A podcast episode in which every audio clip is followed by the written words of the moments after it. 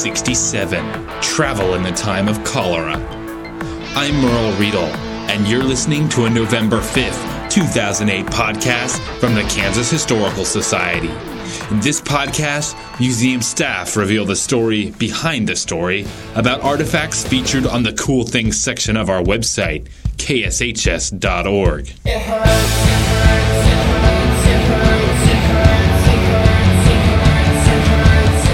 Along a lonely road near Wamego, Kansas, once lay the tombstone of S.M. Marshall. His full name is not known, but his cause of death was all too familiar to travelers of the Oregon Trail. It was cholera, and the horrific bacteria killed more people on the trail than any other factor. Join collections development specialist Donna Ray Pearson and me as we examine a granite tombstone, hastily carved and erected to mark the spot of another nameless cholera victim. A killer of presidents and farmers, you'll find out how this disease spread in a land with virtually no people. Later, we celebrate Election Day when we play Six Degrees of William Allen White. This week, we connect White, a Pulitzer Prize winning author from Kansas, to Sarah Palin, the governor of Alaska and potential vice president. Did the Whites like to join the Palins for a seasonal Alaskan moose hunt? Find out when we play another round of Six Degrees of William Allen White. But first, travel in the time of cholera. You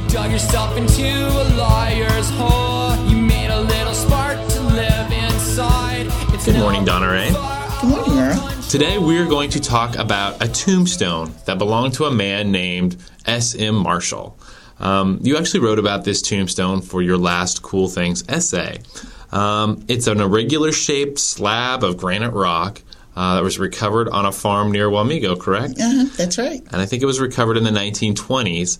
Um, but it was carved with Marshall's name much earlier than the 1920s. Um, today, we know that Marshall was a victim of a deadly killer. Yes. And we'll go into that. But first, um, let's uh, let's find out exactly what Mr. Marshall was doing in Kansas.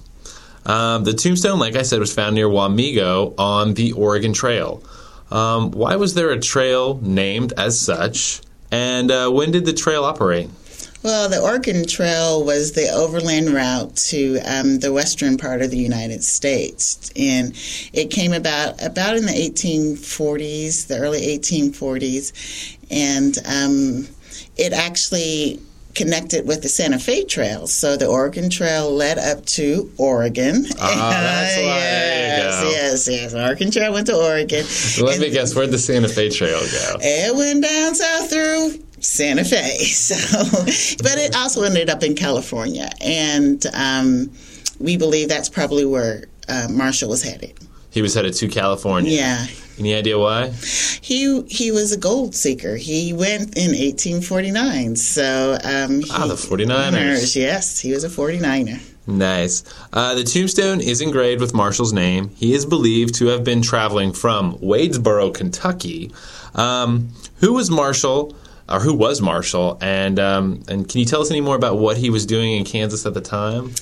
Who was Marshall? We don't really know. I can't even fi- figure out what his first name was. That's why we have to call him S.M. Marshall. Yes, that's why he's SM only. Um, we believe he was part of a a 49er party led by a person from Raitsboro.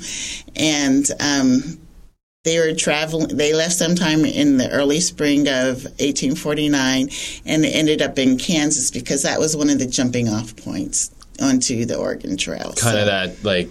Kansas City, um, St. Joseph area was kind of the jumping off. That was like the last major point where people could pick up substantial supplies before they head out. Right, before they headed out into the vast unknown. Mm-hmm. Yes. Marshall died of cholera. That is the uh, deadly, kill, deadly, deadly killer that I was referencing earlier. It turns out cholera was the biggest killer on the trail. You know, some people think of like bears or Indians as being major killers. No, it was cholera. It was a microorganism. How is it that the, how is this rapid and fatal disease transmitted on the trail? Because when you think of a trail, you think of people spread out Yes. um, not in a lot of contact with one another. So, how is it transmitted, and what does it actually do to a person? Yeah, I want you Well, to explain, explain that. that, without- yes. without- without being disgusting. okay, yeah, I'm like, in, okay. Well, first, cholera was actually in epidemic proportions during that time period. Um, there was a big outbreak in St. Louis and in the um, Kansas City area. So it w- it is transmitted. Um, Via via bodily functions, Okay. okay. Um, it's the bacteria gets into your intestines, and then um, there's a lot of diarrhea. There's a lot of loss of body fluid. Your body goes into shock, and then you die. It's an absolutely horrific way to die, and it's Yes. incredibly rapid It's from right. what I was reading. You can get it in the morning and be dead by night. Which I mean, that's really that's rather uncommon for mm. most epidemic diseases. That they uh-huh. usually take, they usually have a little longer mm, They to affect. Unfortunately, they didn't. And the bad thing about the trail was the only water sources that they had were uh, were streams that everybody was drinking from and doing other things in. Mm-hmm. So it was transmitted pretty quickly from one group to another. So you could be upstream and getting, you know, you could be downstream and getting something from somebody upstream. Which actually explains a little bit of this particular epidemic.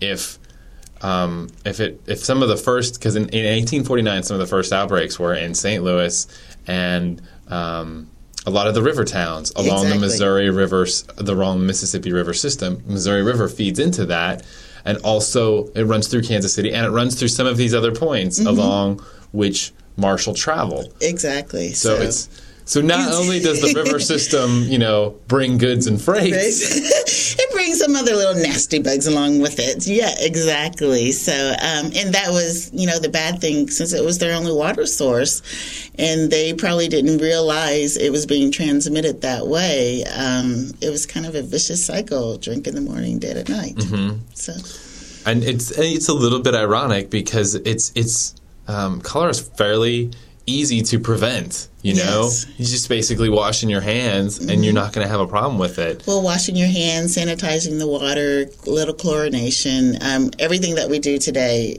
you know cuts out it pretty quickly pretty mm-hmm. easily mm-hmm. and the way that you treat it unfortunately again for them was you replace the fluids and their only fluid was More contaminated water. exactly The story of Marshall's traveling party's um, journey is a little bit tragic. Um, can you tell us a little bit about what happened to them on their route uh, on the Oregon Trail? Well, by the after leaving the Kansas City area, by the time they got to Lawrence, um, Marshall had contracted the disease. How we don't know. And then by the time he got to Wamego, which is just you know barely a day's travel away, he was already dead, and um, or he was dying. De- dying. So some Just- of the risks. Just so the listeners know, Lawrence is like maybe 30 minutes by car, uh, 30 minutes from Kansas City, and then Wamego is probably by car like another hour and a half, maybe from Lawrence. Yeah. So not a very far distance. They didn't get too far on their no, journey. he did not make it. He did not see that golden promised land. No. Some of the rest of his party did, though, and that's how we have, you know, a vague account of what actually happened to Marshall. Um, a letter was sent back, and that's how we know a little bit of his story. The person who created his tombstone, who carved out his tombstone, um, did make it to California, but he died before he got Oh. back too. So, and along the Oregon Trail, there were many deaths. A lot of them weren't recorded. Um, so we just know that, you know, in the month of 1849, in May, about 41 people died along the trail. Mm-hmm. So, It is interesting in that we don't have much information. Really, the only information we have about them is like exactly in the case of this tombstone is people that survived mm-hmm. who, who just went through a rather traumatic event, and then the tombstones that were found along the way. Right. Because Marshall's isn't the only tombstone you can see from 1849. If you go to Wamego, Kansas. You can see tombstones in places that date, and a lot of them yes. come from 1849. Uh-huh. Marshall's tombstone, um, it's a big granite slab. Looks a little bit improvised. Um, it looks like somebody just basically grabbed the closest rock. Uh, why such an improvised tombstone? Well, because we're in Kansas, and you don't have a lot of materials to work with. Um, the guy probably did just grab the closest rock, inscribed it, and Marshall was actually lucky that he had someone who would do that for him. Most of the people, as I said before, along the trail, it was such you know a hard travel um, that most parties didn't even bother marking the graves. They the people who died were lucky just to get buried. Uh, well, I could under you know honestly, I could understand a reluctance to handle the dead body of someone who just died of cholera. Yeah, you know, someone who died in the morning, yeah, um, you know, was fine in the morning and dead at night. Uh, yeah, I wouldn't be touching him either. Yeah. well, uh, on to my final question. Cholera wasn't the only devastating epidemic killing people in the mid 19th century. There's a whole plethora of epidemic diseases killing people. I know we could go on. You know? It was a rough time, um, and it inspired a little game I like to call Name That Disease. So, Donna Ray, I will give you the name of a famous victim, and you tell me if, if it was cholera that killed them. Alrighty. Okay, you ready? We'll start out with President James K. Polk. Did he die? What did he die of? Well, Merle, he actually did die of cholera. Very good, very good. He, he died in, you know, within 103 days, I think, or something like that, of retiring from his presidency. Which is probably the most tragic part of it. He just finishes up his term as president. Yeah. He's 103 days into retirement. You know, he should be having fun, doing something, traveling, and no. Instead, he contracts cholera. And it's interesting because I think he actually was part of the same outbreak that killed Mr. Marshall. Yes, he died in Around that- 1849 also. Yeah. Mm-hmm. Um, President William Henry Harrison. Cholera? Well, actually, no. he died of pneumonia. Uh, another horrific disease. I know. he died, you know, actually he he couldn't even get through his presidency. He died within 32 days of becoming president. So, how bad would that be? And I mean, you have to also keep in mind that these are acting presidents and former presidents. You're probably not going to get much more, much better medical attention. That's true. That's And a very good still- point. They're still dying of this stuff. Okay, next we have Daniel Morgan Boone, uh, founder of Kansas City and the son of the um, frontiersman Daniel Boone. All right. Um, I'm actually going to guess that he did die of cholera. You know, just thinking about when he was alive and. Uh, and he didn't. He wasn't a president, so he didn't have that good medical treatment. He didn't. He was out on the frontier. yes. And you are correct. And finally, Ellen O'Hara. Oh, this is a trick one, isn't it? It is a little bit tricky because she's a fictional character. Character, right? Exactly. She's the mother of Scarlett O'Hara. Uh huh. She died of something. Well, I'm going to say no, that she didn't. But do you know what she died from? I do know what she died from. Okay. She died of typhoid fever. Oh, okay. Uh, I don't know. Um, if I remember in the movie, it was a pretty graceful death. You know, I'm not looking for that in the real obviously life. not the same situation with cholera. I think you can linger a little bit with typhoid, right? yeah. okay. All right. Well, uh, Donna Ray, thanks for telling us a little bit about uh, Mr. Marshall and his tombstone. All right. Well, thank you for having me.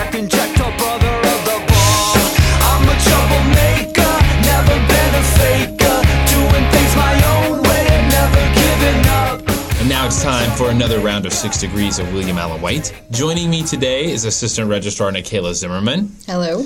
and the museum's Assistant Director Rebecca Martin. Howdy. This week's challenge was to connect William Allen White, the newspaper editor from Emporia, Kansas, to the original Maverick, Sarah Palin, the governor of Alaska, governor of Alaska, and potentially the vice president of the United States.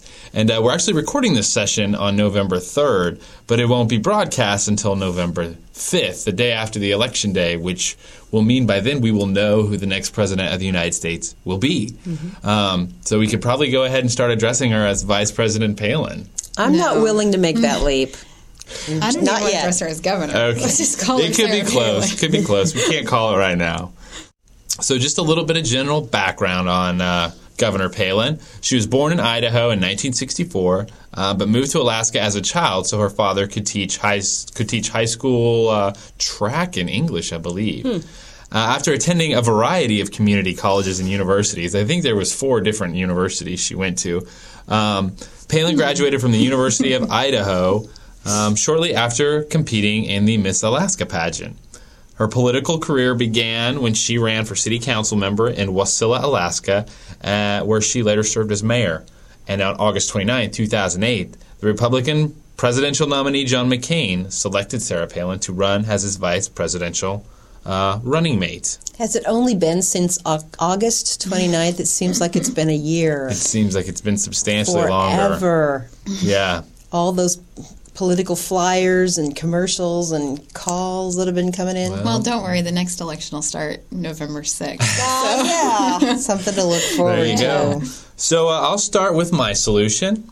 Um, in 2006, while running for the governor of Alaska, Sarah Palin addressed uh, the convention of the Alaskan Independence Party, of which her husband was a member, but I don't believe that she ever became a member.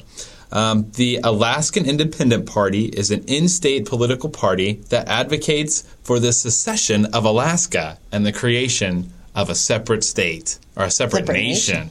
Um, it's a little bit fuzzy what exactly their goals are. It shifts at times. Sometimes they want to actually secede and join with Canada. Sometimes they want to take you the Yukon and make their own little country.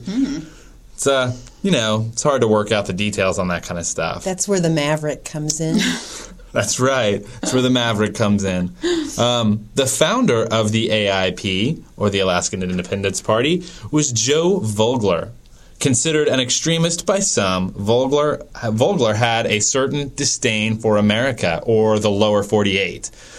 He once stated, I'm an Alaskan, not an American. I've got no use for America and her damned institutions. Wow. Mm. Oddly enough, Vogler was born in 1913 in, a, in the town of Barnes, Kansas, oh. and later attended the University of Kansas, which was the same school that William Allen White attended. So he wasn't even an Alaskan. No. No. But you know, where is Barnes? Is do you know Barnes is um, north of Topeka here. Oh, I would okay. say. I think Not it's, very far. It's kind of up in the Seneca, like between Seneca and Mm-hmm. Marysville, I think. Uh, the reason I ask is because we've had discussions in the past in the museum about collecting objects to represent the secessionist movement in Kansas, which hasn't been very active in a while, but for a time, southwestern Kansas and the panhandles of Texas and Oklahoma, I think maybe even southeastern Colorado, they were going to secede and create their own state, not their own nation, but their own state.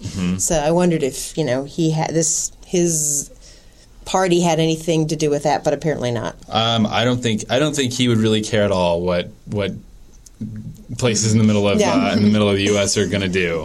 In the stinky Um, lower 48. He was a he was a very um, uh, interesting sounding guy. His death was a little bit mysterious, um, and th- what I just read there is like pretty mild compared to some of the stuff he said about Okay. America. And um, he ended up having a rather mysterious death, where his body was found in a gravel pit outside of Fairbanks, Alaska. Nobody's quite sure what happened. Oh my gosh. So uh, so there you go. Start messing around with countries, see what happens. I guess that's you know start secessionist movements never works out well.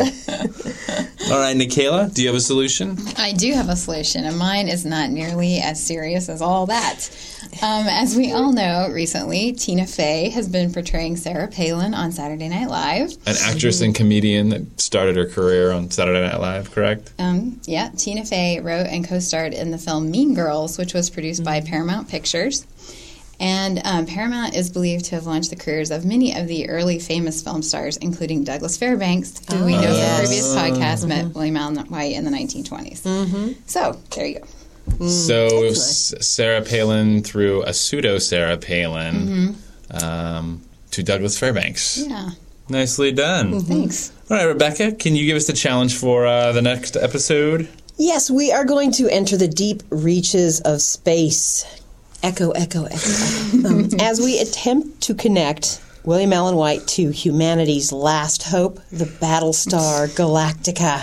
I'm so excited about this. Was this your idea, Merle? oh yeah. Who else's idea could it possibly be? So you described this as an epic sci-fi opera. I couldn't if I had other flowery words to describe it, I would have used them. First appeared on television in 1978, but flopped after only one season. And I remember that very well. Um, really had a thing for the guy who played Starbuck at the Yeah. time. Who was male? I think is Starbuck Starbuck's a a female woman this time. Mm-hmm. in this? Yeah, in this version, which uh, started up again in 2003. The Sci-Fi Network revamped it um, to, we hope, succeed. Mm-hmm. Apparently, it's been around since 2003. So It's doing quite well, but it'll be wrapping up this year. They set an end date Really? for it too, and not that it's because it's not successful. It's very successful, but they wanted an end date for it. And the last couple episodes are about to come out. That's why I decided to do this now. you know a lot about this. Well, do I know how to connect it to William Allen White? I sure don't. I probably won't figure it out about until ten minutes before we record it. but it's they're always doable. All right, so if you th- if you want to help connect William Allen White to some frackin' toasters, just send your chain of command to podcast at kshs uh, dot org. That's podcast with an S.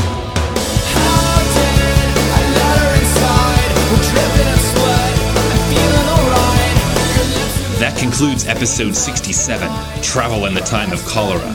If you would like to see images of Mr. Marshall's tombstone, go to our website, kshs.org, and click on the podcast icon.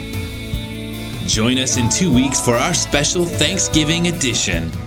The first Thanksgiving in 1621 forever altered European and Native American relations. At times mutually beneficial, at times violent, these two cultures have coexisted for almost 400 years. Join curator Laurel Fritsch and me as we examine a pipe tomahawk. Based on a native design, Europeans used local woods and German silver to fashion these decorative axes. Given to tribal elders, these weapons have become a hybrid status symbol of two clashing cultures. This podcast is a production of the Kansas Historical Society. Real people, real stories.